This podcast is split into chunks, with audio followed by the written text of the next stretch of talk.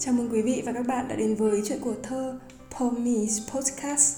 Hôm nay mời quý vị cùng nghe bài thơ Nếu ngày mai em không làm thơ nữa của nữ thi sĩ Xuân Quỳnh.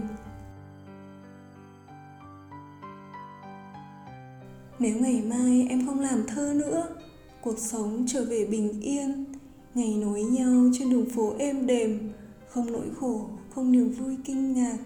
Trận mưa xuân dẫu làm áo ướt, nhưng lòng em còn cảm xúc chi đâu mùa đông về quên nỗi nhớ nhau. Không xôn xao khi nắng hè đến sớm. Chuyện hôm nay sẽ trở thành kỷ niệm.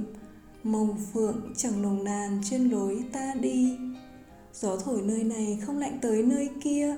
Lời nói tâm tình trở nên nhạt nhẽo. Nghe tiếng con tàu em không thể hiểu. Tấm lòng anh trong mỗi chuyến đi xa. Em không còn thấy nhớ những sân ga những nơi đã đi, những nơi chưa hề đến.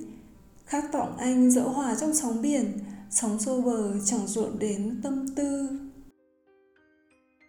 Một ngày nào đọc lại dòng thơ, âm điệu ấy chẳng còn gieo tiếng nhạc. Chất men nào làm em choáng váng, cũng phai dần theo những tháng năm xa.